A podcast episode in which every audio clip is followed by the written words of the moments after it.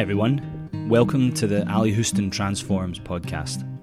I'm Ali Houston, health coach, food innovator, and scientist. I survived years of weight problems, mental health issues, autoimmune diseases, surgery, and even cancer. I turned my health around by diving into the scientific research, changing what I eat and what I do. I founded Paleo Canteen and the Ali Houston Transforms podcast to not only share this life changing information, to engage in a process of discovery and illumination with my guests and all of you. This podcast is made possible by paleocanteen.co.uk. Head over there after the episode. Transforming into being healthy is so much more than just a list of foods it's a rich process of becoming that never stops. Head over to paleocanteen.co.uk or follow the link in the show notes to find out what I mean. And if you find this episode useful or interesting, please share it far and wide, or even just with a friend. Thanks and enjoy the show.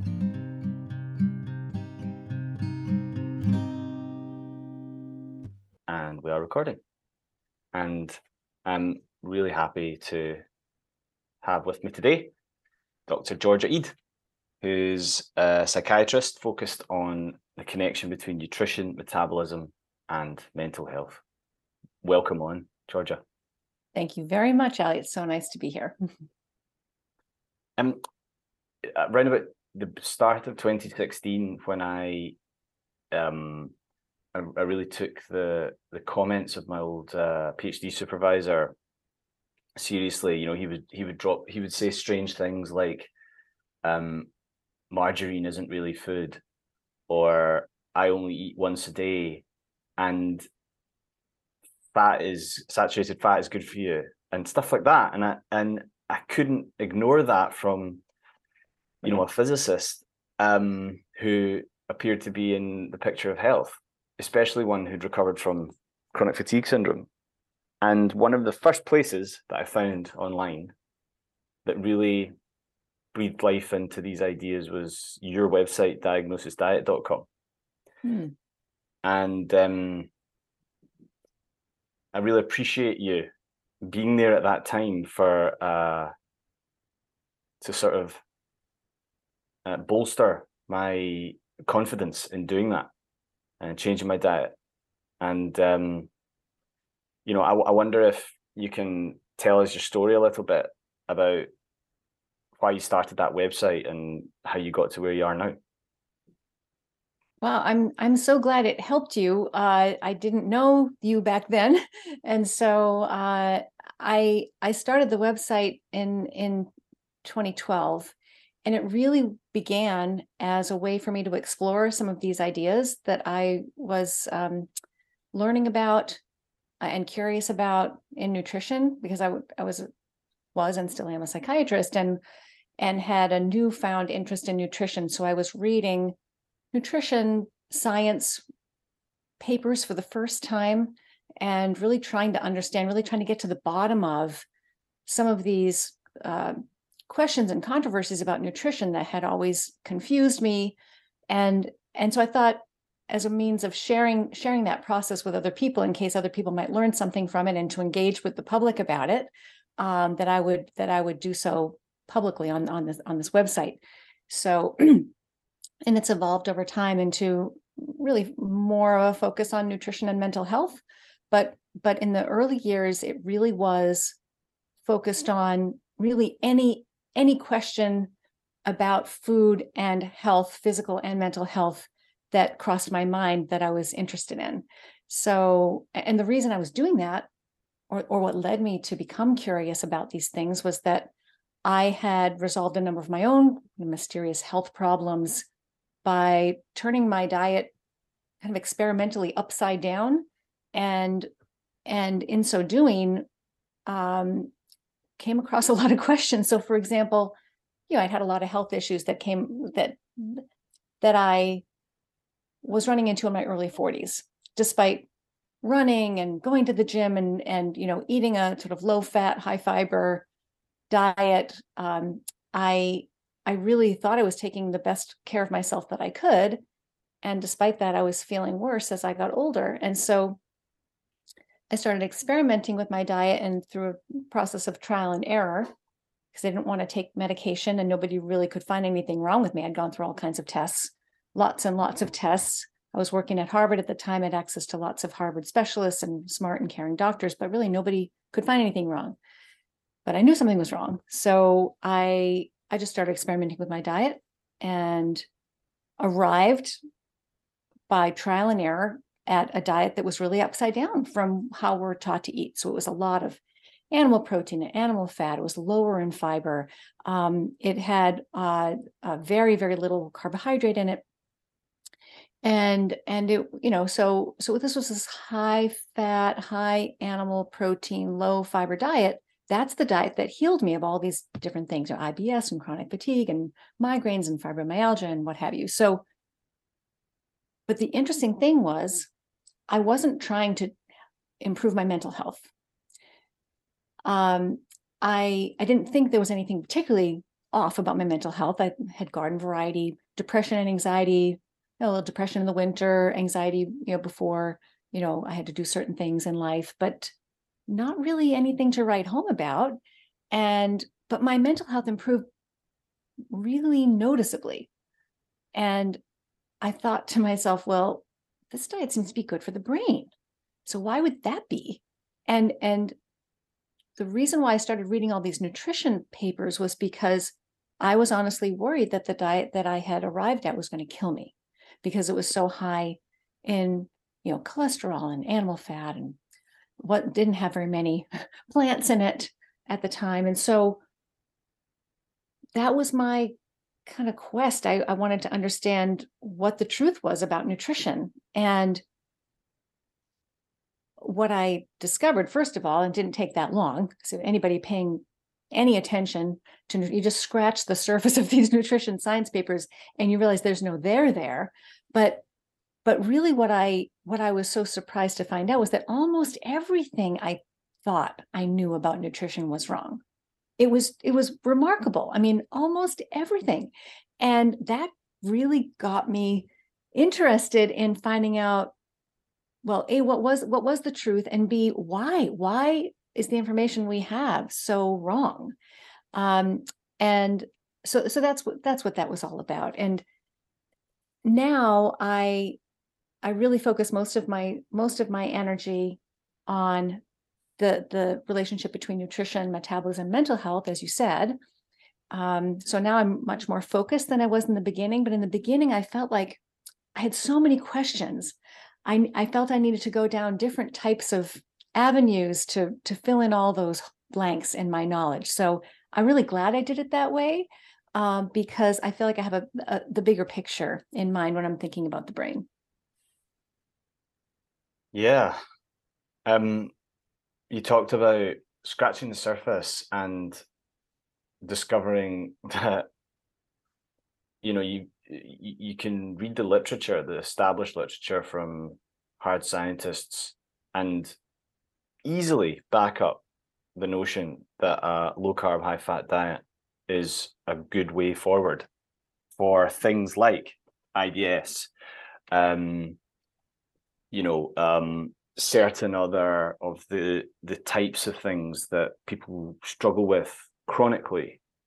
Um you know of all the blog posts on diagnosis diet for me the ones about you know fiber and epidemiology were very powerful because fiber the, the notion that you need fiber and more is better is is so uh, kind of baked in to our world that to say less fiber can be really good just sounds like um you know you'll be smited somehow any second. You, it's you know the reactions you get are of panic um oftentimes. And the epidemiology thing you know that really makes the scales fall from your eyes because the um you know pretty much all of the health stories in in the in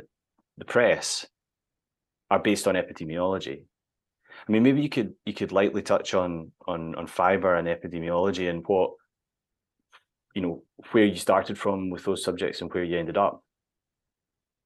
Yeah, I I was trying to understand why we need fiber.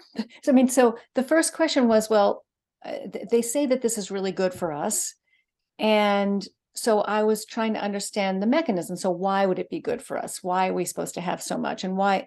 And when it seemed to me, when I was eating more fiber, I certainly had a lot more discomfort and did not feel well. And so the first question I always ask about any macronutrient or any type of food is, you know, well, do we need it at all? And and if so, why? And and so one of the things that I couldn't figure out by reading is I couldn't ever get to that level because the papers weren't the papers seemed to make a lot of assumptions and then they went from there. They didn't start where I wanted to start, which was tell me what this what this stuff is how my body processes it and why it's good for me and what happens if I don't have any. Like, let's start with the basics. And none of the papers, uh, at least initially, when I was looking at the, you know, the, the, the most common type of paper about fiber was a, was usually pro fiber. It started with this assumption that fiber is good for you, and, and so many of the papers were, for example, papers about how to get people to eat more fiber. and so that assumes that it's good for us and that more is better. But uh, what I started to understand as I was looking across different types of papers and asking different types of questions was that this was a this was a problem I saw repeatedly. It, I saw that about fiber. I saw it about um, vegetables and fruits and vegetables. Um, I came across this problem when reading about you know why red meat is bad for you. Would start off with this assumption that it's bad for you, and and then it would take it would go from there. It never started at the beginning and i really like to get to the bottom of things. So in any case what it what what turned out to be the case was that these papers the the evidence the evidence that all of these papers were based on uh, uh, came from a type of nutrition study called a nutrition epidemiology study. And for any of your listeners who might be epidemiologists in other fields, don't worry, I'm not taking issue with the entire field of epidemiology. There, epidemiology can be a very useful uh, way to study things. Um, epidemiology is literally the study of epidemics, and it's very useful, for example, if you're studying a condition which has a single identifiable cause. So, for example, the, the classic example and sort of the birth of epidemiology um, uh, uh, was uh, uh, uh, attached to a physician named Dr. John Snow in the in, in London who was studying cholera. So cholera is caused by a single toxin. It's something you can, you know, you can. It has specific symptoms. There's only one cause of cholera, and it was it was very easy to to look at associations between whether people got cholera who were drinking from a particular contaminated water pump or whether they were living further away from that water pump. It was these were associations but they were very strong associations. So you could say wow most of the people who got cholera were living awfully close to this particular water pump. And but you didn't just stop there with these really strong associations. You then just take the you know you take the you convince the city officials to remove the handle of the pump so that people can't draw water from the pump anymore and you see if the cholera goes away. You do an experiment to see if your hypothesis about cholera about this well and cholera toxin and diseases in that neighborhood you you you test your theory out to see if you're right or wrong. And they remove the handle and the cholera epidemic in that area you know ceased to be. So that's a good use of epidemiology and what a, what a, a really terrible use of epidemiology is to try to apply it to nutrition. And this has been done now for uh, at least since the 1950s. Nutrition epidemiology is people looking for associations between how we eat and whether or not we're healthy. And the way they do that is rather than measure what we eat um, or, or, document or record uh, any data about what we eat, is they give us questionnaires. they give thousands and thousands of people food questionnaires. They're called food frequency questionnaires, and they administer them um, usually just once, twice, three times over a very, very long period of time to try to get a sense of what people are eating. And the, these questionnaires are extraordinarily limited in terms of their scope. You know, they can't capture the degree of complexity that exists in modern diets. And the types of questions they ask are really they're ludicrous. You know, uh, how many servings of blueberries did you have over the past year? I mean, how many people can, reliably answer questions like that? And and they and you're forced to quantify your answer. You're not allowed until very recently. I've, I've lately come across a few studies where they do this, but for decades, you were not allowed to say, "I don't know," or "I, I am not sure," "I don't remember." Um, you were forced to pick a quantity, and that that that's the data upon which these studies were based. So they're not scientific, and most people cannot remember what they ate, you know, a week ago, let alone a year ago. So these are not scientific studies. And the associations, furthermore, the associations that they find between what, let's say they're looking for an association between how much red meat you ate in a year and whether or not you're going to get colon cancer, the associations are so tiny that um, professional epidemiologists um, would would would discount them as meaningless. So you don't see strong associations in nutrition epidemiology. You don't see them there a strong association needs to be at least you need to see at least twice the risk of a particular condition occurring in a population um, with exposure to a particular issue like for example people who say they eat red meat every day uh, versus people who don't eat red meat at all they should have at least twice the risk of colon cancer if you're if you're going to try to pin the tail on the red meat donkey that's what you're going to have to do but these associations are well below uh, uh, two times. They're usually more like 1.1 or 1.2. They're they're way below two. So these are supposed to be dismissed, and they are taken seriously by reputable journals, by scientists, by nutrition policymakers. Uh, uh, it's just it's it's really it's hard to it's it's really hard to understand how these types of studies are still being taken seriously by, by anyone. Um, and the problem with these studies is that they are they're extraordinarily influential and they make for fantastic headlines. You know, things like, you know, eating two squares of chocolate, you know, twice a week, you know, will prevent Alzheimer's, you know, those, those kinds of things. And uh, so people love these studies. I think they kind of eat them up. And we want to believe that if we just eat more blueberries or eat more oatmeal or eat more chocolate or drink more red wine who doesn't want to be told that if you just have a little bit more red wine or chocolate or or blueberries that you're going to be healthier it's there's it's just not true. So most of nutrition science is based on this unscientific methodology and that's how we've gotten into so much trouble. Yeah the the the, the, anyone who's anyone who's who's really thought about it, I think, comes to the same conclusion. Yeah, it's maybe a little disturbing, and a lot of people don't want to go there, but um, I think once you once you sort of go through the looking glass, then um, it's hard to unsee it, and it kind of plays into this um, psychology of wanting to add something rather than take it away. And that's something that um, that you've spoken about as well that was very powerful for me in in diagnosisdiet.com uh, around elimination diets you know the logic was uh, unassailable to me that if you're going to find out if there's something that you can't eat without a negative response then if you suspect more than one potential trigger you have to remove them all for a sustained period of time and have a good result and find a a baseline of maximum health uh, from diet change and then introduce potential triggers to see if there's any uh, response but do it one by one and you know, even what you're what you're just describing, Ali, that's an experiment, right? So you're doing an, an individual experiment.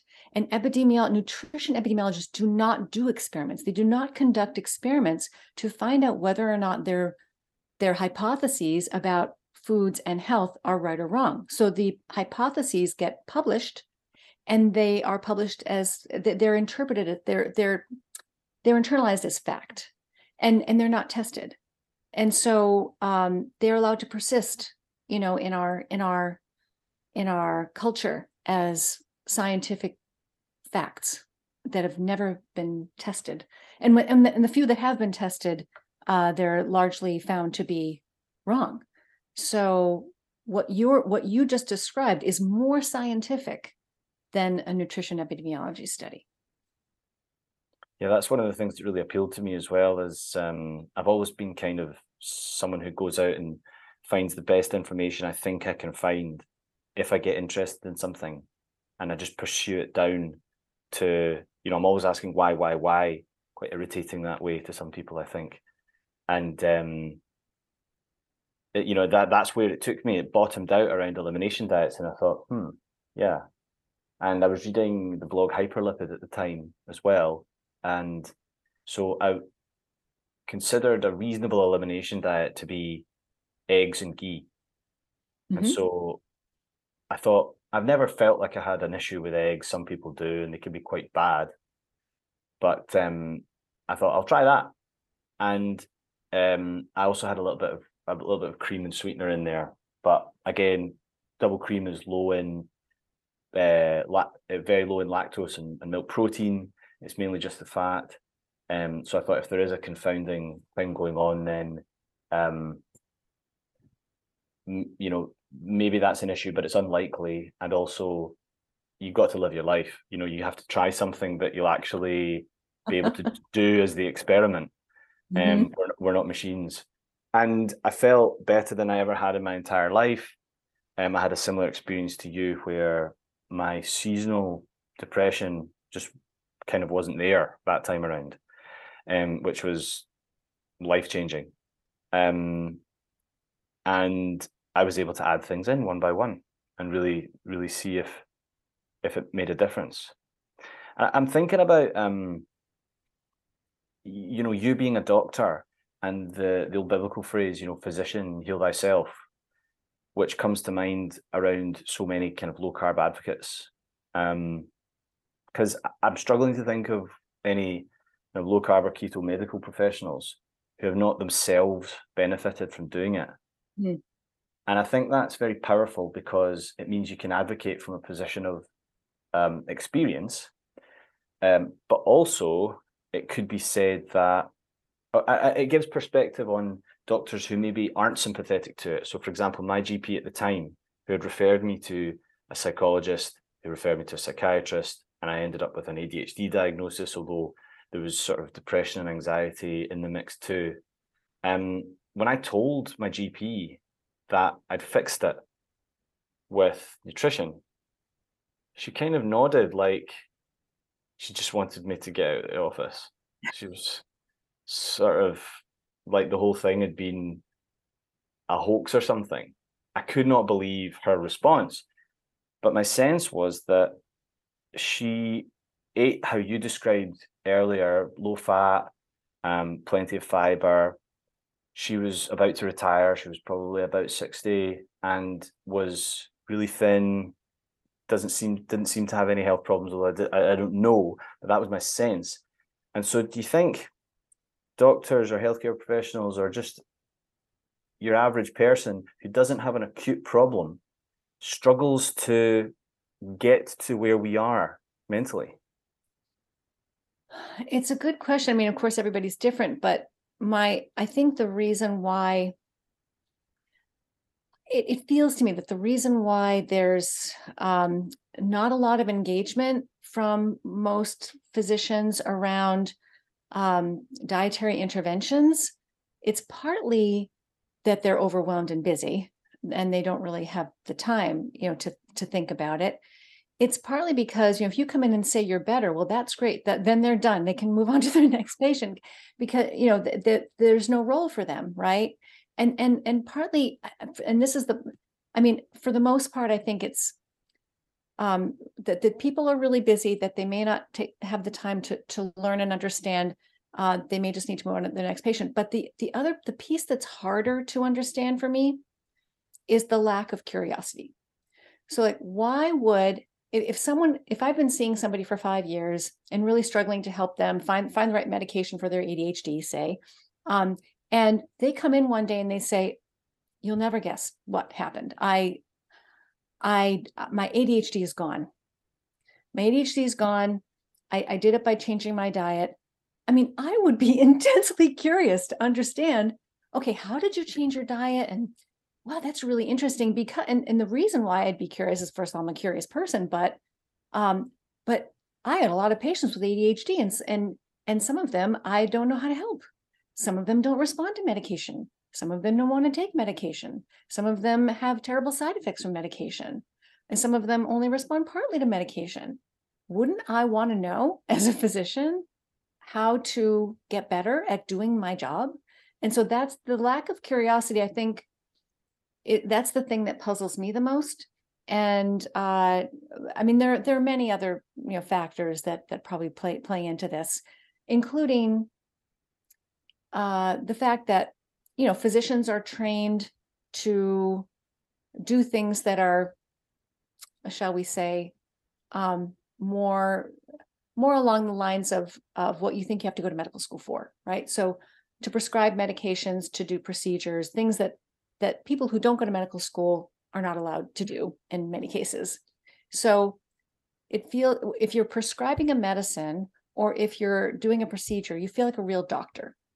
If you're talking about food and lifestyle and things like that, that's couldn't I mean anybody can do that, right? So isn't that kind of a waste of our special talent and uh, and all of those years of training and all of that money and all that time and energy that went into um, in, into achieving this special this special credential, and and I understand that too. Um, but the the really wonderful thing about nutrition science is it is fascinating and it is real science. And the the more you dig into it the more the more difficult it becomes you know especially the bio on the biochemistry level. I mean I, I love biochemistry and i love learning how cells work and how they make energy and you know all the different mole- molecular you know ninja tricks that that that our cells have to go through to turn one molecule into a different kind of molecule. And i mean all that's really fascinating to me.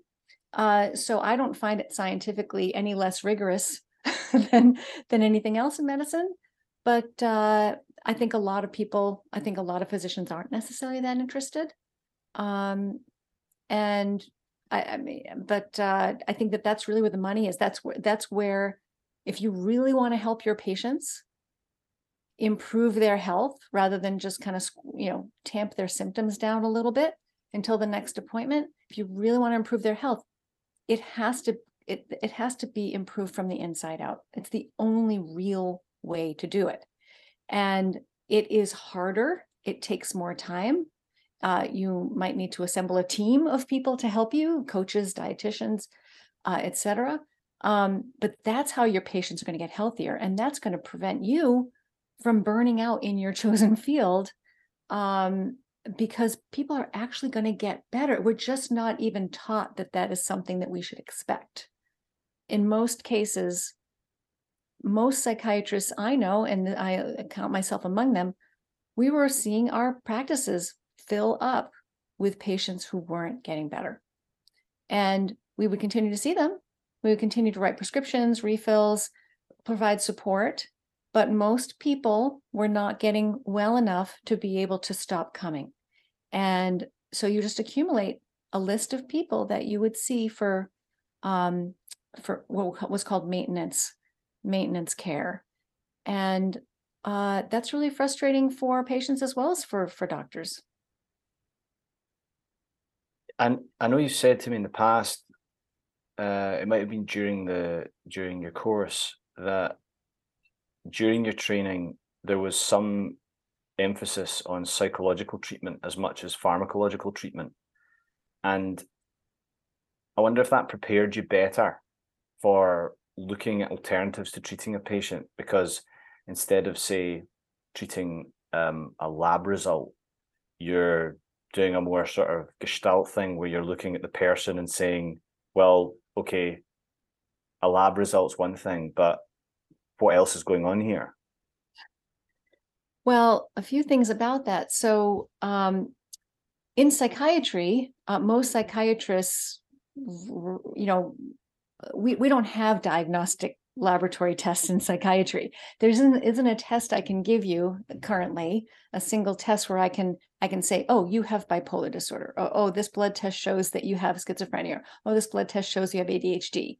Um, it really is uh, psychiatry is really uh, a lot of it is practicing in the dark by taking a history of symptoms, looking in the DSM which is this diagnostic diagnostic and statistical manual to see if your symptom list matches up with any of those symptom lists and to make a diagnosis and I put the diagnosis in your chart and then I try to and, and the DSM doesn't even tell you what to do about these diagnoses doesn't tell you what the treatment should be and so then you turn to your your list of medications and the different types of therapy that might be offered in your area by the therapist that you know and you create a treatment plan based on guesswork.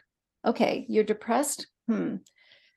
If you're depressed, we we I think you know should you should have some psychotherapy, and I know a good therapist here, and you should you go and see her or him, and uh, maybe we'll start with an antidepressant. As long as you don't have any manic symptoms in your history, let's start with an antidepressant, maybe a serotonin uh, reuptake inhibitor, maybe like citalopram or escitalopram or um, paroxetine or um, so it, it's trial and error. And so um, you would think that psychiatrists would be really hungry for new ways to approach things because I think most of us feel frustrated with the limitations of what you know what we can do in terms of our diagnostics as well as our treatment plans. Um, but the the the training program that uh, um, uh, the residency program that I attended, um, four year psychiatry residency in adult psychiatry, uh, at Harvard's Cambridge Hospital, that particular Harvard program was known for um, really valuing psychotherapy as well, not just medications, but psychotherapy as well. And so most of the people in that program really also valued psychotherapy. And, and I, I value psychotherapy too. I, I still use it every day in my work. But what was really frustrating about learning to become a psychiatrist is that in that four years, we learned so little about the brain. We learned about medications, we learned about psychoanalysis, we learned about psychotherapy, um, we learned about how to manage emergencies, we learned about how to hospitalize people. We we learned a lot of really valuable things, but we learned almost nothing about the brain, the very organ that we were medicating and talking to and thinking about and that was very frustrating for me because I am interested in science and biochemistry and that sort of thing. And I, I, I think I was expecting to learn more about the brain. And so, uh, and, and what's really interesting to me is that even other people who, who graduate from that same program, um, are not, don't, don't seem to be particularly curious about, about this type of approach. Um, so I I I think that psychiatry as a field is really limited and needs to grow and needs to bring itself into the the modern uh, the, the 21st century meaning we need better diagnostic tools. We need to understand the brain better so we can uh, this is the organ that we are treating. We need to understand it better. And um, uh, because there are, we now understand so much more than we even did 10 years ago about the types of about the types of metabolic problems that can go on for the brain that can cause serious psychiatric symptoms. And if you understand metabolism and you have some metabolic strategies in your toolbox, you'll be much better able to help your patients. You and you can use these in combination with medications if you like, with psychotherapy if you like. Um, it doesn't have to be an either or, either or um, uh, approach. Um, but I would love there to be more curiosity about um, how people are, how some people are getting so much better. Some people are going com- completely into remission, such as yourself, using dietary changes. Isn't that interesting? Yeah, absolutely. Um, it, it piqued my curiosity for sure. Um, made me change career. So, um, it's funny because obviously there's a, a special feel to psychiatry, and there might be negative connotations in that.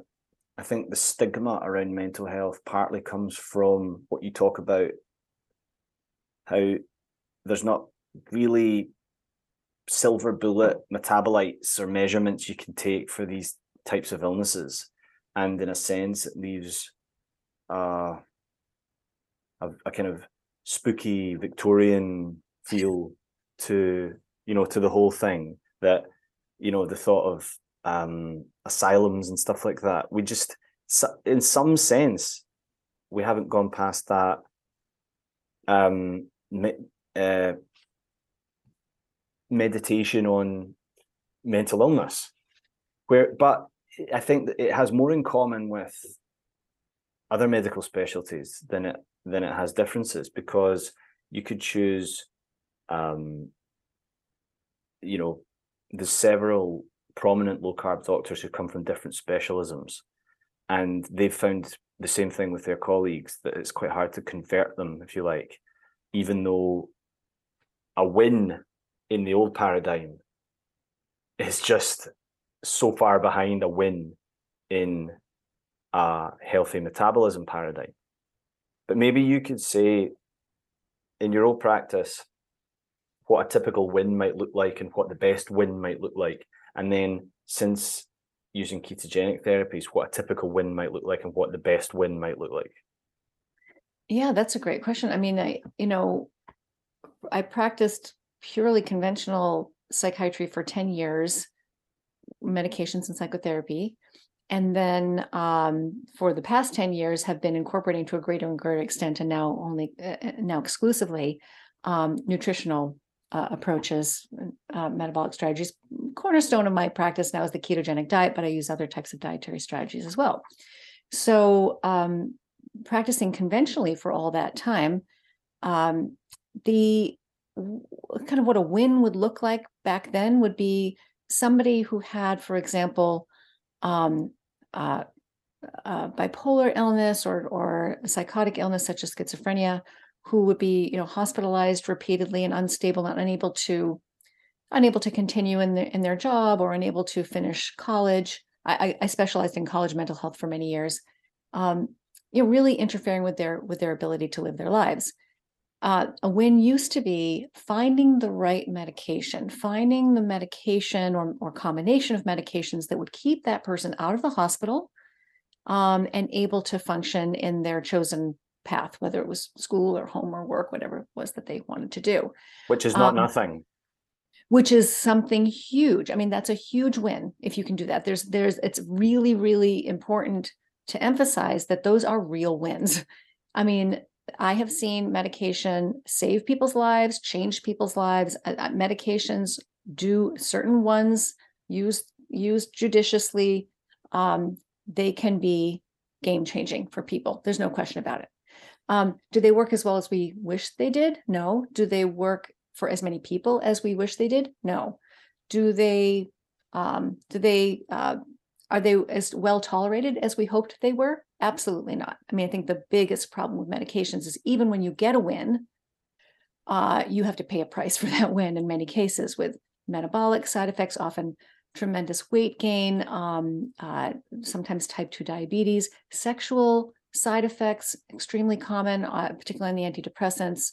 Um, lower energy or sometimes apath- kind of a feeling of apathy or, or dulled emotions uh, many many different types of prices you have to pay in addition to what we have in the United States as copays, you know, for for medications. In addition to the financial cost, you have a quality of life cost to a lot of these medicines, and which is why so many people don't stay on them, even when they don't, uh, even when they are helpful. So, a really important tool to have in the toolkit, but you know, not as not as effective um, or as palatable as we wish it were, but still extremely important. What a win looks like in nutritional and metabolic psychiatry is a person coming in and saying they've had depression, anxiety, what have you, um, whatever mood or psychotic disorder for decades, and them uh, uh, uh, completing their nutrition transition. Usually, the types of the, types of um, really excellent results we see in most cases are with the ketogenic diet. Um, if there's success on a ketogenic diet, what you see is uh, remission. What you see is a person not just saying, oh, you know, my symptoms are better, I can function, I haven't been to the hospital for, I haven't had to go to the hospital for the past year. What you see is people saying, I feel better than I have ever felt. And so, uh, like a, a sense of well being that goes beyond the illness. The illness is, uh, feels as though it's gone, um, and uh, they're functioning and feeling better than they ever have. In some cases, without any medication, either coming completely off medication they had been taking or not needing to start a medication in the first place. That's what a win looks like in nutrition metabolic psychiatry. And um, while it may seem easier at first, and it is, to to take a pill or to prescribe to as a doctor to prescribe the medication and as a patient to take the medication it's easier at first, but in the long run, it's much harder um, because you have to be constantly watching out for side effects, monitoring lab tests, looking for problems, um, you know, dealing with all the health health issues, both emotional and physical health issues that can come along. So, but if if a person is following a ketogenic diet and it's helped them, you may have made yourself obsolete. They may actually not need you anymore um, and uh, or they may only need to come in to see you every so often to report how well things are going or to talk about adherence issues. Adherence issues are very, very um, they're really, really central to all of this. Of course, it's much easier to keep taking a pill than to than to follow a special diet. But it's like night and day. I mean, I it feels completely different to me practicing this way um, and it feels completely different to the people that work with me because it's it's an empowering it's an empowering um, strategy. It puts the control really in the hands of the person with the symptoms. And uh, it's really, I mean, I can't do the diet for them. They have to do it. And when they do, um, they feel a sense of pride and accomplishment um, and empowerment that does not come from taking medication. I mean, that's kind of not quite night and day, like you say. It's a huge win if you can stay out of hospital, finish your degree, function. But decades with a psychotic disorder that goes into remission. I mean, wow. And presumably because uh, the mainstream media, I, I don't like using that term, you know, uh, say the Newswire or Reuters or whatever, um, or uh, the Lancet, New England Journal of Medicine, and so on, who take the uh, low-powered epidemiology at face value. Presumably, they're falling over themselves to report these uh, cases of uh, remission of psychotic disorders. Well, not until for some reason the the bar is much higher. Uh, the uh, uh, the bar is much higher for nutrition interventions than it is for epidemiology um, uh, studies. Uh, I mean, it's just un. I mean, uh, for example, I I co-authored a paper this past summer um, documenting the work of my colleague, Dr. Albert Danan in Toulouse, France. He put 31 of his patients uh, on a ketogenic diet in a hospital setting, monitored them closely.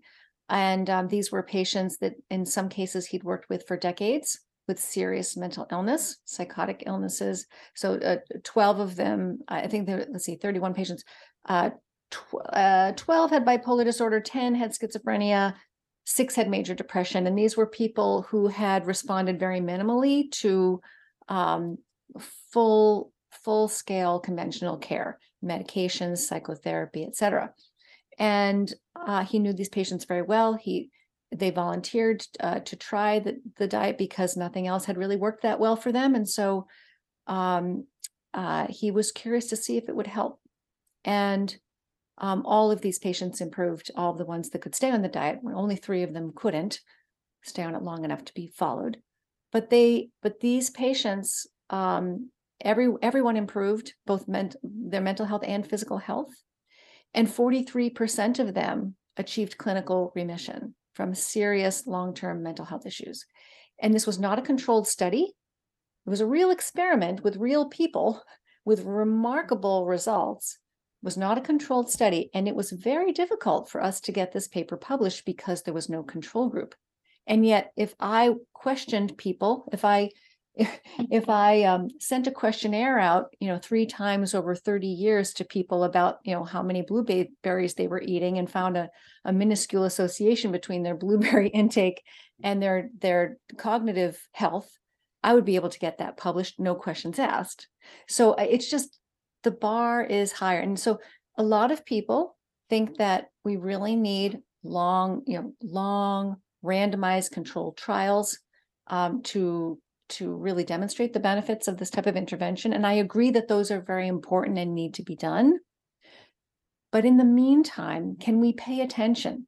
Can we pay attention to uh, these experiences that real people, real clinicians, and real patients are having?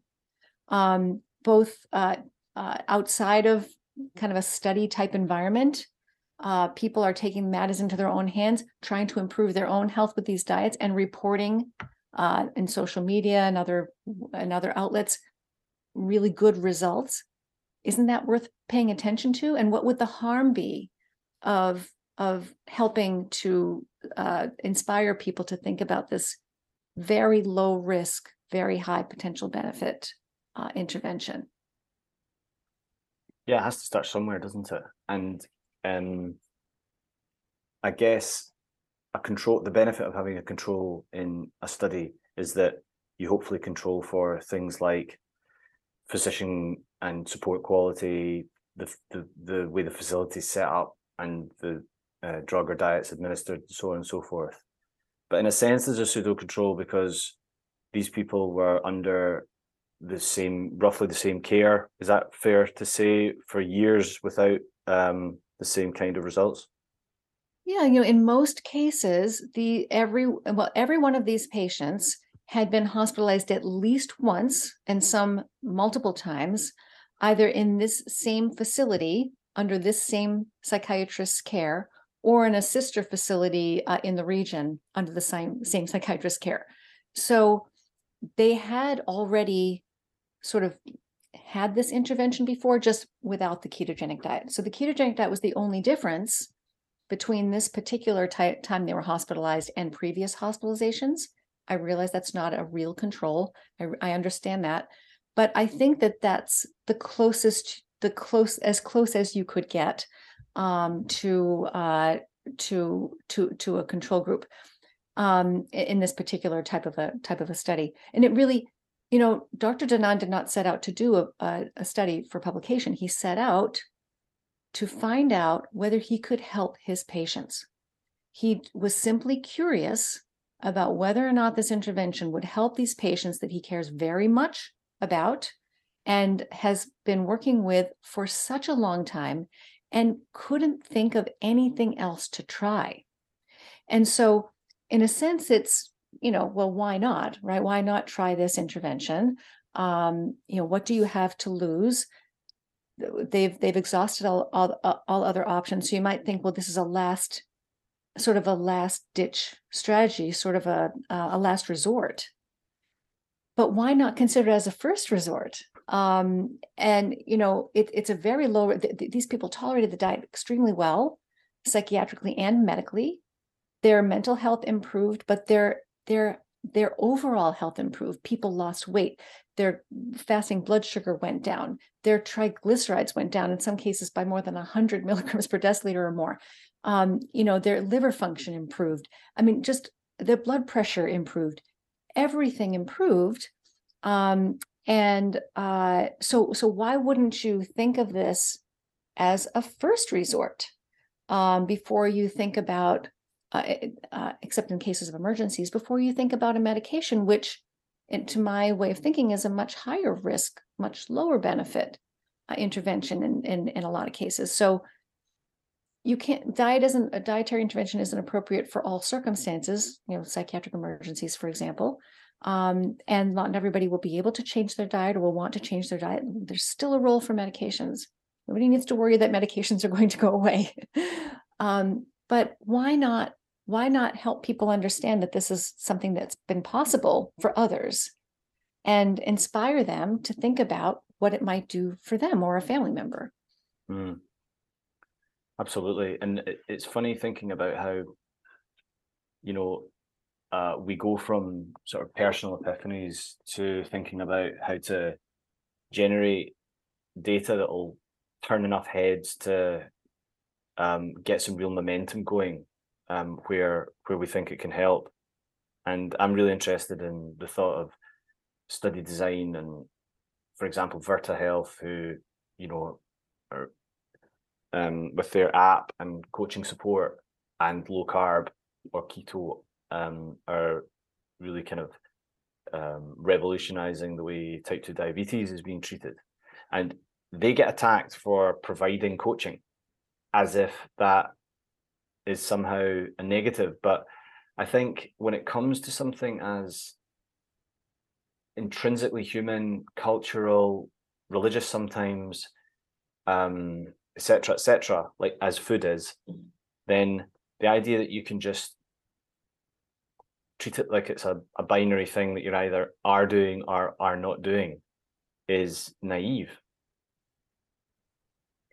the, the coaching is huge because um, because changing behavior is really hard. Uh, and it takes practice and it takes encouragement and uh, support and ongoing education. I mean if you've been eating a particular way for 40 50 years changing the way you eat even if it helps you feel even if it puts your illness into complete remission that's a huge motivator.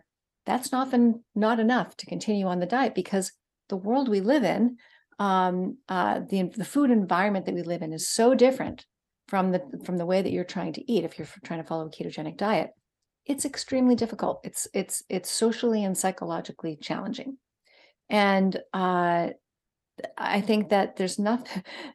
I think it's really important to acknowledge that yes, it's it's harder to do this, but it's also better to do this. It's it this type of an intervention we now understand so much about how ketogenic diets work uh, on, on a biochemical level. It's I like to describe it in the course. It's it's a multi-purpose tool. You know, it, it, it corrects a wide variety of biochemical abnormalities, metabolic abnormalities in the brain. Multiple different pathways are positively affected. Um, that's the opposite of how medication works. Medication is designed to try to change one small thing um, in that very complicated network uh, within the brain. And whether or not it actually does that successfully, it's going to have ripple effects that are negative on the rest of the brain and, and, and body. It's going to negatively affect metabolism and it's going to have downstream effects on the rest of the brain that are not necessarily positive. So that's the opposite of how a ketogenic diet works. The ketogenic diet works uh, works when it works, it improves multiple aspects of health as side effects. I'd say these are side benefits. So it really is a very different way of thinking about things. And, you know, I, I, but, but in order to, in order to adhere to, to that really healthy way of eating, it, it's difficult in, in, the environment that we live in, where we're there are refined carbohydrates at around every corner, and all kinds of social situations that that put pressure on you to eat a different way. And some of these um, some of these products for a lot of us are really addictive. And so um, the issue of the issue of the addictive component i mean who would criticize a study that was trying to address addiction? Who would criticize that study for including a support element? I mean i just it doesn't make any sense. So of course there needs to be support. Um, and and Virta Health, I mean, uh, really trailblazing uh, really has helped to generate the studies and the data needed to convince people that following a low carbohydrate diet, if, if you give people support, um, really helps improve their overall health and can put their type 2 diabetes into remission. And all of that, all of that data uh, uh, would not have been generated were it not for the late great Dr. Sarah Hallberg, one of my personal heroes, who you know was was reading about low carb diets and thought, well, these are supposed to help with diabetes. Maybe I'll try it with my patients and see if I can help my patients get better. Just like Dr. Danan did with his patients in Toulouse, Dr. Hallberg said, "Hmm, I wonder if this could help my patients. Let me try it and see." And then when she did, she was noticing, you know, some laboratory change, some changes on their labs, and thought, "Oh, you know, their cholesterol in some cases seems to be going up. I, I, I better, I, better consult with somebody about this." And she consulted with, um, um, you know, Dr. Stephen Phinney and said, "You have to help me. My patients are their diabetes is all going to, into remission, but their cholesterol is going up." We, and and and he said, "Dr. Hallberg, would you like to do a study?" Hmm. And that's how it all began. And this is uh, you know, it has to start, like you said, it has to start somewhere. And where it has to start, in two places, clinician curiosity and and and and and and patient demand. so um but and now with social media these ideas spread so much more easily information spreads so much more easily people can can access information they can use to help themselves improve their own health um, in some cases, you are going to need clinician, professional clinician support, and we can talk about that if you want. But uh, in a lot of cases, people follow these diets on their own. Um, uh, they read enough about them and learn enough about them to safely adopt these strategies on their own to see what is possible for them personally. They may need to wait 10 or 20 years for the particular randomized controlled trial of their particular condition to come out showing whether or not it works for what percent of patients, how is that going to help that person right now? That person right now, all they need to know is whether the diet's going to help them. And the randomized controlled trial is not even going to necessarily tell them that. In so many cases, the randomized controlled trials, they have to be so careful in who they pick to participate in their studies that they have to rule out a lot of patients, patients with messier diagnoses, you know, people who have not just clear cut depression or clear cut bipolar disorder, clear cut XYZ. Those people are often excluded from studies because it makes the study messier. And that's one of the things I loved about Dr. Danan's work. He 31 volunteers, very complicated patients. Most or all of these patients had more than one diagnosis. None of these patients fit neatly into, into any category. These are people with long, you know, serious chronic mental illnesses. Many of them had you know substance abuse as well um, multiple psychiatric diagnoses that's the way it is in the real world so what you need to know you person out there thinking about this for yourself will this help you? There's only one person who can find that out for you and that's you. And so um, unfortunately i think a lot of clinicians are very conservative in their thinking and i understand that comes from a good place. You don't want to do harm. You don't want to you don't want to you know cause problems for a patient. Um, but you know i think that the we need to the conservative thinking i think can get in the way sometimes because if you have your bar set so high that you're waiting for you know a multi-site randomized controlled trial with hundreds of patients in it that have the particular diagnosis that you are trying to treat in that one patient that just walked into your office you're waiting a really long time. But uh, you know so I, I think that, that that that sets the bar pretty high but that is where some people put it i i definitely have my bar in a much lower place. I i think it's i'm very very comfortable. I feel very safe uh, and really comfortable using the strategy in my work. I know what to watch out for. I know what the you know uh, how to keep people safe while i'm doing this. Um, but i i i feel i definitely feel as though i'm one of you know the small but growing group of um, early adopters, or I call it early adopters of the science of hope. There's a lot of science here, a hundred years worth of science telling us that ketogenic diets stabilize brain chemistry, improve brain metabolism, and uh, and growing numbers of studies in the psychiatric literature as well. So, um, yeah, I think that it would be really a good idea for us to become more curious and with patients who are interested in doing it, if they want to do it, why would you want why wouldn't you want to help them? Wouldn't you want to help them try this to see if they could actually get better? Um, i think that would be a wonderful opportunity. Absolutely. So many interesting points raised. You know i think about um, your distinction of between uh, the way drugs work on usually a single pathway versus how uh, ketogenic diets, um, certainly metabolically uh, healthy diets and healing diets work on a number of pathways. Um, and you know when you when you're diving into sort of evolutionary mechanisms and biology and all the rest of it, you find that it's a bit like a soap opera, isn't it? You get this cast of characters and they crop up here, there, and everywhere. There's this remarkable ability if you have an organism whose biology evolves over millions and sometimes billions of years, where one molecule might do 10 different things. Sometimes they're the hero, sometimes they're the villain. And if you have a an intervention which um, does something positive on, say, five to 10 very important pathways in a very profound way, it kind of indicates that you're acting on a major upstream cause of what was going wrong in the first place, as opposed to, say, suggesting that any individual has evolved a citalopram deficiency right. over millions of years. It just doesn't stack up in that way. To me, that's one of the most powerful rationales of a ketogenic diet is those pathways all improving. Yeah, you know, it's funny. Um, in four years of psychiatry residency, you know, we talked a lot about medications and, you know, um, for example, the serotonin reuptake inhibitors, uh, like like citalopram. Um, we talked a lot about kind of the minutia about how they work, you know, how they work work in the synapse, and they help hold the serotonin in the synapse longer so that it can uh, it can it can send its signal for a little bit more time before it's recycled, kind of vacuumed back up into the, into the neuron that secreted it.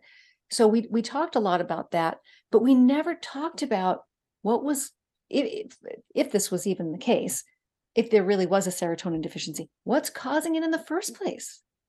And and so many of these uh, psychiatric conditions, we were just we thought of them as mysterious and chronic and incurable and um and it just it felt impossible to get to the bottom of these things so we didn't even try when from from a biochemistry standpoint from a interestingly from a psychoanalytic standpoint we spent a lot of time trying to dig into the like what what the root causes were of somebody's psychological stresses. Was it you know their mother? Was it you know some trauma in their childhood? You know um uh, some you know a, a, lot of time and energy thinking about the root causes of their psych- psychological issues.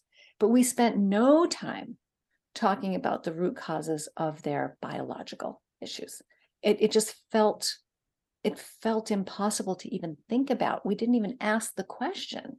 So when you ask that question you get some really interesting answers and there are actually answers out there that very intelligent people are putting together one of whom um, you know is, is is dr iain campbell someone we we both know and admire and respect who put his own bipolar disorder into remission on a ketogenic diet and he's a researcher at the university of edinburgh and he's um, written a number of brilliant papers on this is if you look at the metabolism uh, uh, of how you know how the brain is making energy in bipolar disorder it's faulty in a lot of people there's difficulty burn, turning glucose into energy. And so, how a ketogenic diet might work to help that person is when you are burning ketones, more ketones and less glucose, because you're always burning some glucose. But if you're burning more more ketones, more fat, uh, and less less glucose, less sugar for energy, if your brain kind of shifts into a lower glucose state of mind, you're bypassing partially a lot of that those glucose mechanics. So if there's if there if there are defects there, if there are any defects in the glucose pathways, you can skirt around them using a ketogenic diet, either partially or fully, depending on where the defect is. And that re-energizes those cells, which prior to that would have been sputtering along not getting enough energy. And if your brain cells don't have enough energy, then any number of things can go wrong. So um, it's really, um, if you ask the right questions, you can actually find answers. Um, but we as a field have not been asking these questions until very recently. Yeah, it's, it's it's very revealing and a bit sad in a way. You know, sometimes when friends go and see about medical conditions, I'll withhold mainly from evangelizing, but I will tend to ask people, you know, how was the doctor's root cause analysis? And usually they kind of think, God, they didn't, they didn't ask at all or think at all about why it might, why I might have this. It's quite, it's quite disturbing. And, you know, the points you're making kind of make me want to fuse a couple of uh, questions that I had. Hmm. Um, because you know yourself and a couple of others of a couple of other um, psychiatrists who are kind of into metabolism have said that, and, and this is broadly true for epilepsy, I think, as well with ketogenic diets, is that maybe a third, roughly, that I'm not sort of pinning anyone down on numbers here, but a third, roughly, of people do really well on them. Maybe a third notice something positive, but it's not like a silver bullet, and then a third don't really notice much at all, or it gets a bit worse, or or something.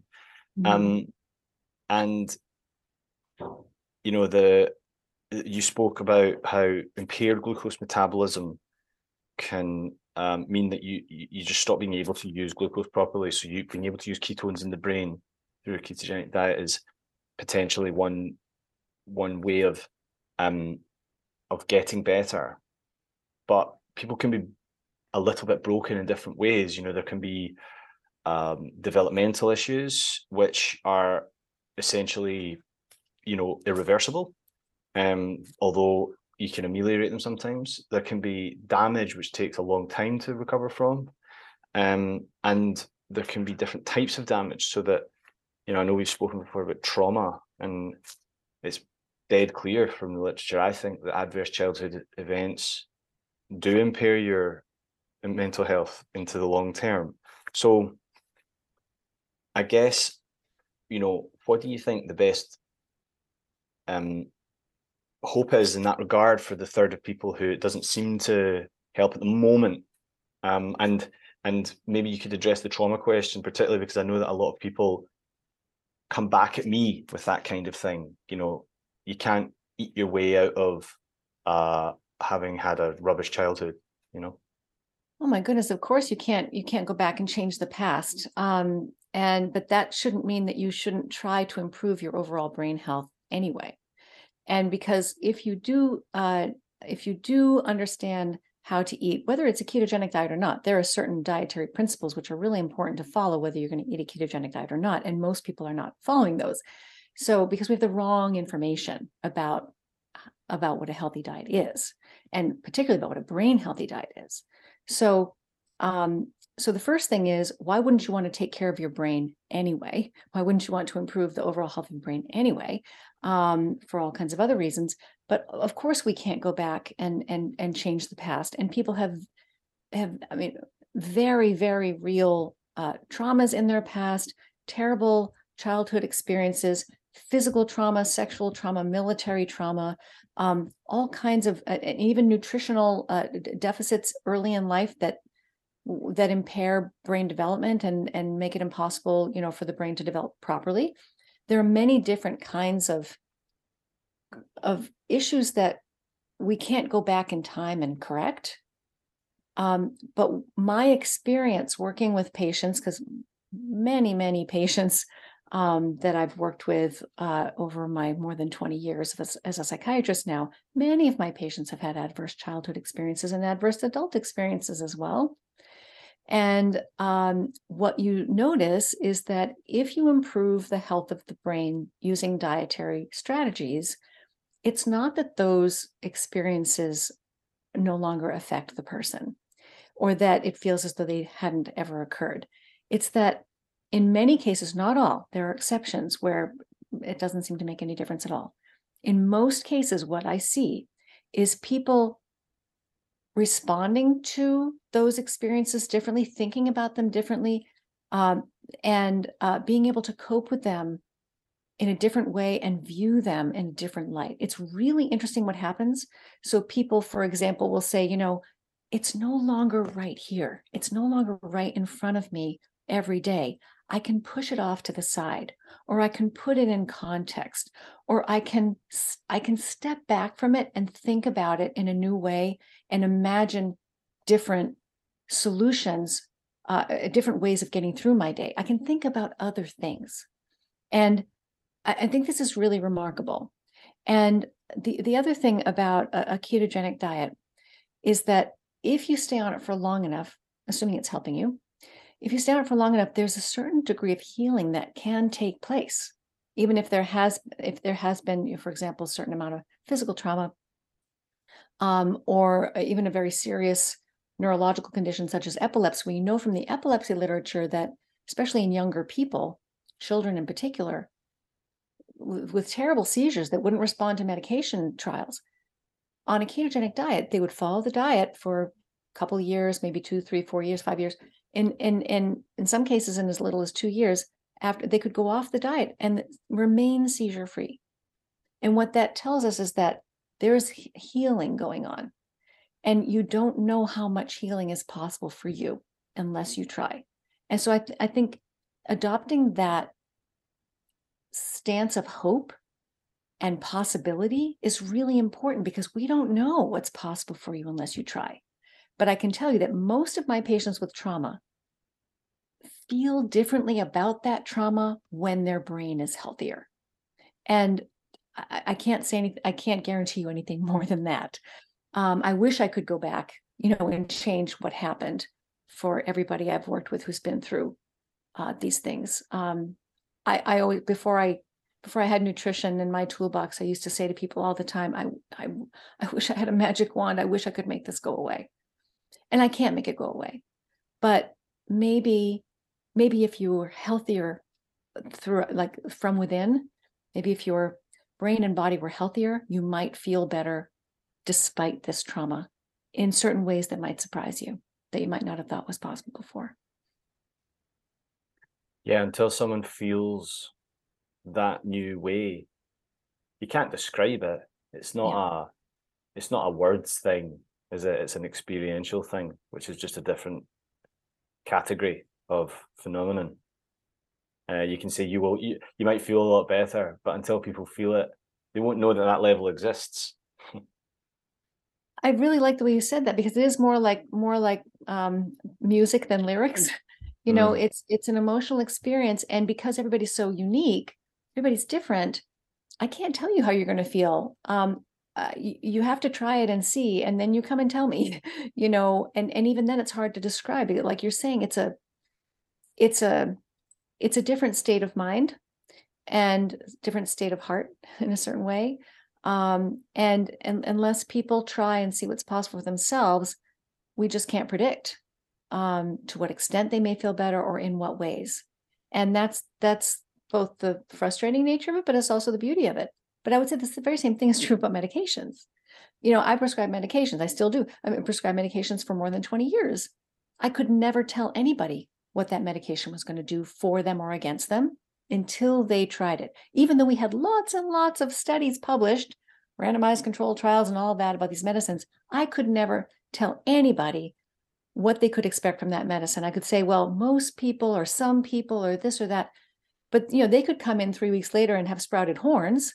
and even if that hadn't happened, and, and you know, they would tell me about some side effect that they'd gotten from this medication that I'd never seen in any study. And I would say to them, Well, I believe you because nobody's ever tested this medicine out on you before. You're the first one to try it out on yourself. And so we're people don't I know people are uncomfortable with uncertainty, but there's just as much uncertainty with medications as there is with diet. And and per- perhaps even more uncertainty with medications in a certain way because medications are designed to interfere with your healthy chemistry. That's what they're designed to do the ketogenic diet is is eh, what it does is it improves uh, supports healthy metabolic healthy health general health and metabolic health, which are essentially one and the same. So I know that you're going to get things are certain things are going to get better. I just don't know which things necessarily or to what degree.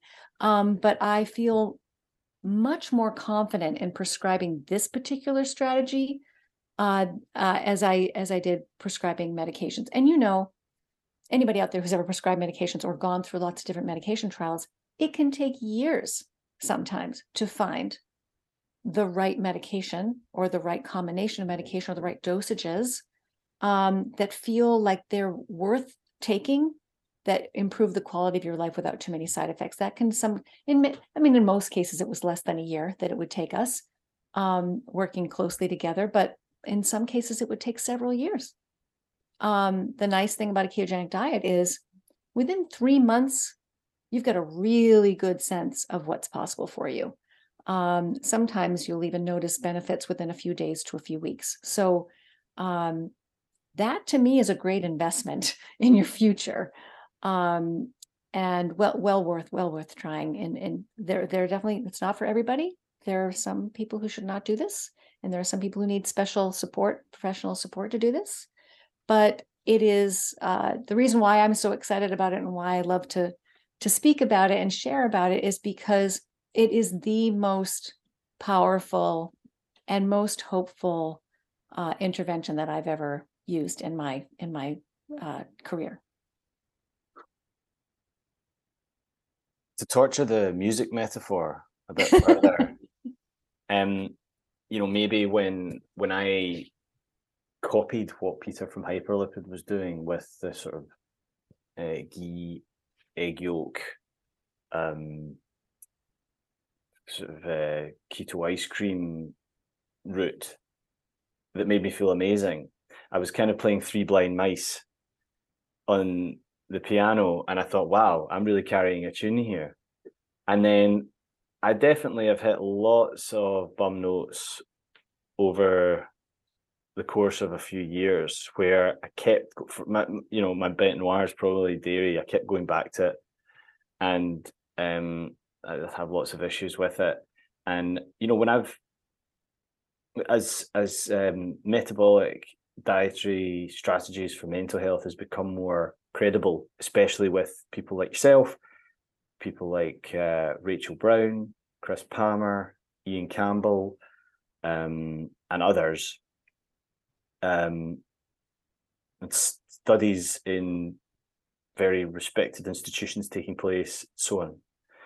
Some people have said, instead of just ignoring me, they've, they've responded and said, you know, um, it didn't work for me, unfortunately, you know. And I guess some people start and just get bum notes straight away. I I got lucky in a sense that I played three blind mice and thought, wow, I'm I'm doing really well here. So that experience, that musical experience, can be can be negative, even if some people might ultimately find that they're you know feeling like a Mozart symphony. So you know you spoke about in your in your course um, certain sort of headlines to do with that around how long you need to give it to see if it's working for you and common pitfalls. I wonder if you could talk about a couple of them just so that people can be like, oh, well, maybe that maybe that's what went wrong for me. Absolutely. So uh, in in my practice, what ha- a lot of people consult with me because they've tried a ketogenic diet and it they it hasn't worked for them, or it's made them feel worse, and so they're they're looking for guidance about well, you know eh, could they could they do it differently? You know what what went wrong? And so in most cases uh, now certainly in some cases it's that the ketogenic diet just wasn't going to work for them because it doesn't work for everybody. It does help most people uh, improve to some noticeable extent and and quite a few people to a really significant extent.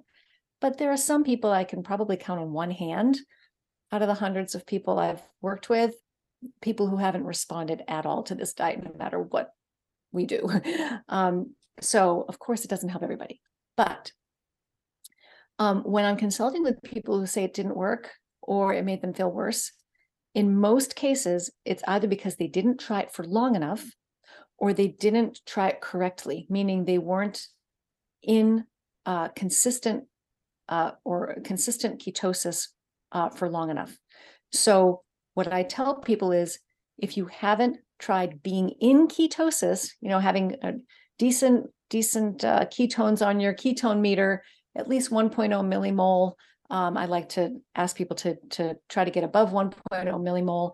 Um, everybody's got a different kind of therapeutic win, therapeutic range. Some people feel better a little higher, a little lower, but to be in ketosis um, almost all the time, almost every day for six weeks.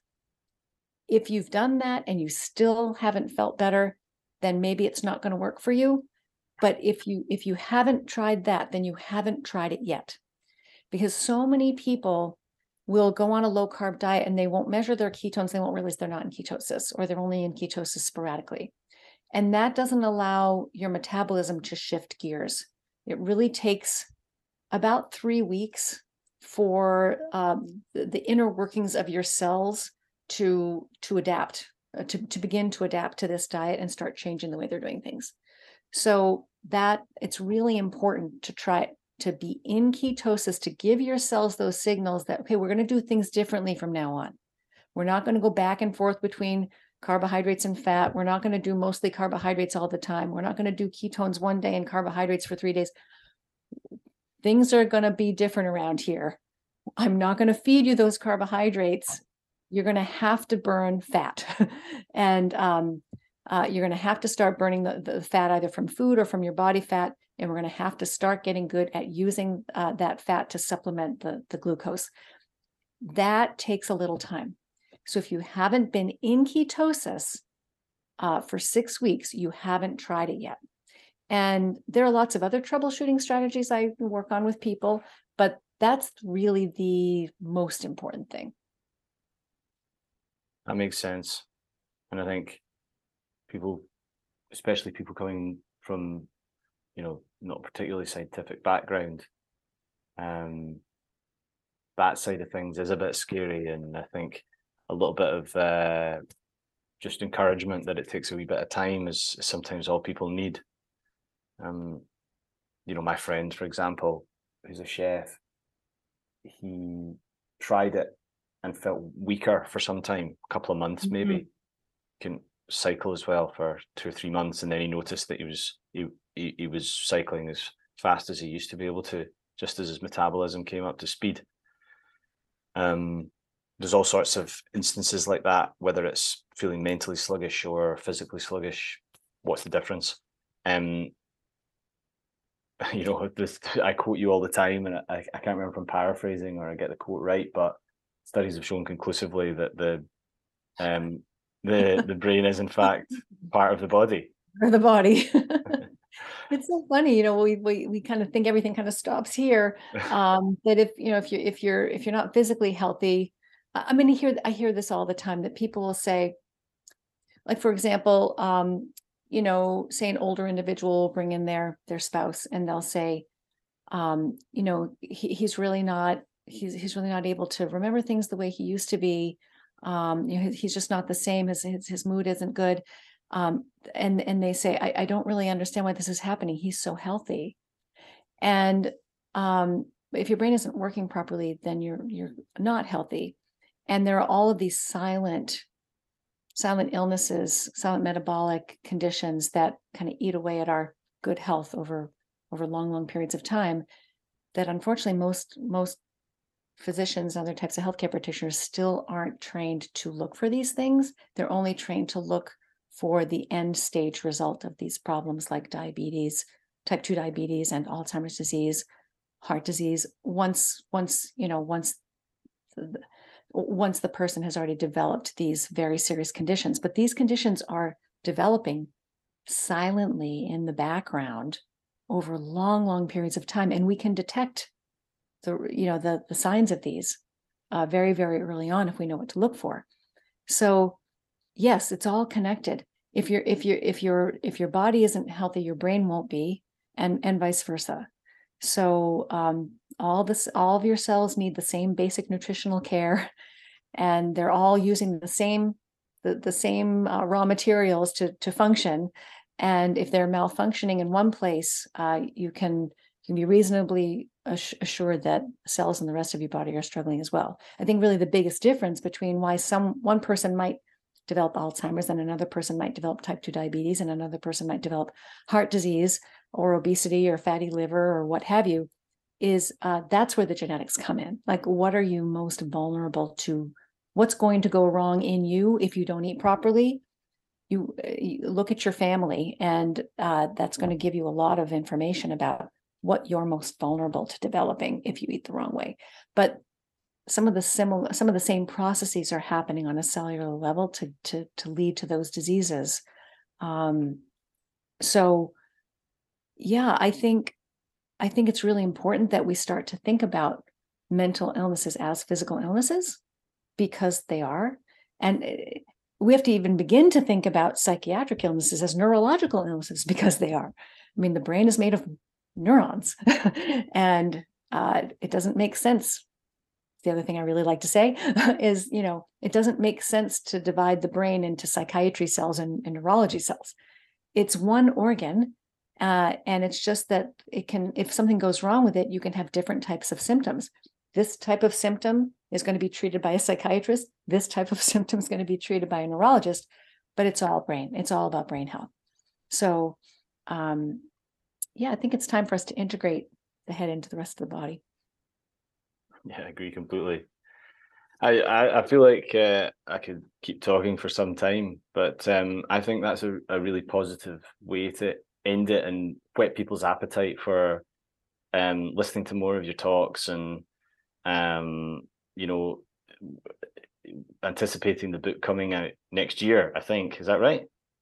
Yeah, so I'm writing a book uh, called "Change Your Diet, Change Your Mind," and it will it will touch on all of these things we've talked about. So, um, really, the uh, the book is is in four parts, and the first part is um, introducing this concept of um, the metabolic underpinnings of, of psychiatric conditions from very mild conditions to to very serious. And and then kind of take apart some of that nutrition science that we were talking about so you can kind of start with a clean slate. So you don't have uh, these um, misconceptions about nutrition in your mind so you have to start from a clean slate. And then um, kind of diving into the brain a little bit like what is it made of? What does it need to work properly uh, and and how does the brain make energy? So brain metabolism. So all of that will kind of lay the foundation. Okay here's we're going to clean the slate. We're going to look at what the brain actually needs. We're going to figure out what the brain wants to eat by looking at what it's made of. And then the second part of the book is all about food. So which foods are going to safely deliver those nutrients and building blocks and fuel sources which of those foods are going to do the best job at delivering to your brain what it needs? We're going to go through we're going to through everything. So meat and grains and dairy and eggs and vegetables and fruits, all the food groups. And then the, second part of the book is really addressing specific kinds of uh, mental health conditions, um, kind of what, how it is that your diet can can uh, contribute, how poor diet can contribute to those mental health problems, and how eating a proper diet can can uh, resolve or uh, help you address a lot of those mental health problems including three different dietary strategies uh, in the fourth part of the book with meal plans and recipes. Patricia Daly is, has has created those for us, and um, so there'll be kind of a kind of a lower carbohydrate, kind of moderate carbohydrate paleo diet. There'll be a ketogenic diet, and there'll be a carnivore diet plan as well. So for for people to choose from, and these are uniquely modified plans that have that where I've removed some of the foods that are more common culprits in um, people with food sensitivities or gut issues or um, uh, neurological sensitivities. So it's kind of a special, there'll be special food lists involved.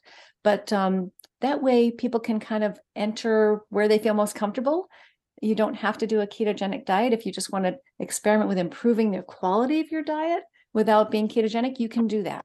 Um, and so, because for some people, a ketogenic diet is a non-starter. And but there's so much people can do, even if they don't want, even if you the idea of reducing your carbohydrate intake to say 20 grams or so per day is not your cup of tea, there's still a lot you can do to improve um, your physical and mental health, um, even without doing a ketogenic diet. So I just want to I, I kind of wanted there to be room for everybody at the table, so to speak. Wow, it sounds like a, a, a really fascinating and comprehensive take on it. I, I'm I, I can't wait to read it. well, I, I, I am looking forward to to to uh, sharing it with everybody when it's ready. and people can still find your um, your blog and other resources, and uh, if there's any clinicians who are interested or health coaches interested, um, information about your your course that you run on diagnosisdiet.com. Is that right? Yep, that's right. Uh, on diagnosis diet, there's a training tab, and if you click on the training tab, it'll explain, you know, how uh, how the training works and has all the information there. And you can contact me through that page if you have questions about it. And the next trainings are are getting underway in January. I believe it's January. So, well, it, it depends on the day. So, so the first week of January is when the next trainings are beginning. If anybody's interested, please let me know. And you've also got some really cool um, articles that have done really well on Psychology Today. Is that right? Yeah, so um, I've written many articles for Psychology Today. They're all free for people to read. Um, so there are articles there about Alzheimer's prevention, about um, paleo diets and mental health, about why the brain needs animal fat, um, ketogenic diets um, and mental health. Lots and lots of different articles there. Most of them are pretty short, and all of them are free to read. So if you just you know, Google my name. My last name is EDE. If you Google my name in Psychology Today, you'll come up with a, a list of articles in, in, case any of those topics interest you. And you're quite active on Twitter as well, aren't you? At Georgia EMD. Yep, that's the that's the platform where I'm most active. I, I have Facebook and LinkedIn accounts, but I, I I don't use them as often. I am most active on Twitter. Brilliant. Well, thanks so much again for for coming on. Um, you know, it's it's been brilliant to get to know you doing your course, um, and it's been very useful to do your course. And of course, it's been very useful to me personally to read your stuff early doors six and a half years ago. Um, so thanks for that. And um, is there anything else you wanted to say? Uh, I just really appreciate you inviting me on, Allie, and it was it was great having you in the course. And I, I think uh, you know uh, it was a really good experience. The group that you were in, um, there was just a special chemistry, and people really got along really well. And that's one of the things about the course that I love is the the small group, um, uh, uh, the small group atmosphere where we can ask questions and share and learn from each other. Um, uh, that that's really kind of a special a special um, aspect of the course that I happen to enjoy. So it was really great having your insights and your contributions and sharing your experiences with the rest of the class. I think it, it really added so much to the to to the um, to the feel of that group. So thank you very much. Oh, you're welcome. Thanks. That's kind. Well, um, I look forward to reading the book and I look forward to getting the podcast out. And thanks again, Georgia. Thank you again. And so nice to talk with your listeners. I hope everybody is having a having a good day.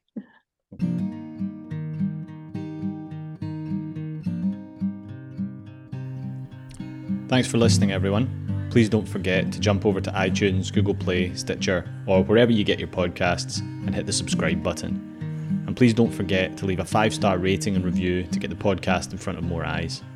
This podcast is made possible thanks to paleocanteen.co.uk, which is my company. That's paleocanteen.co.uk. Thanks, see you next time.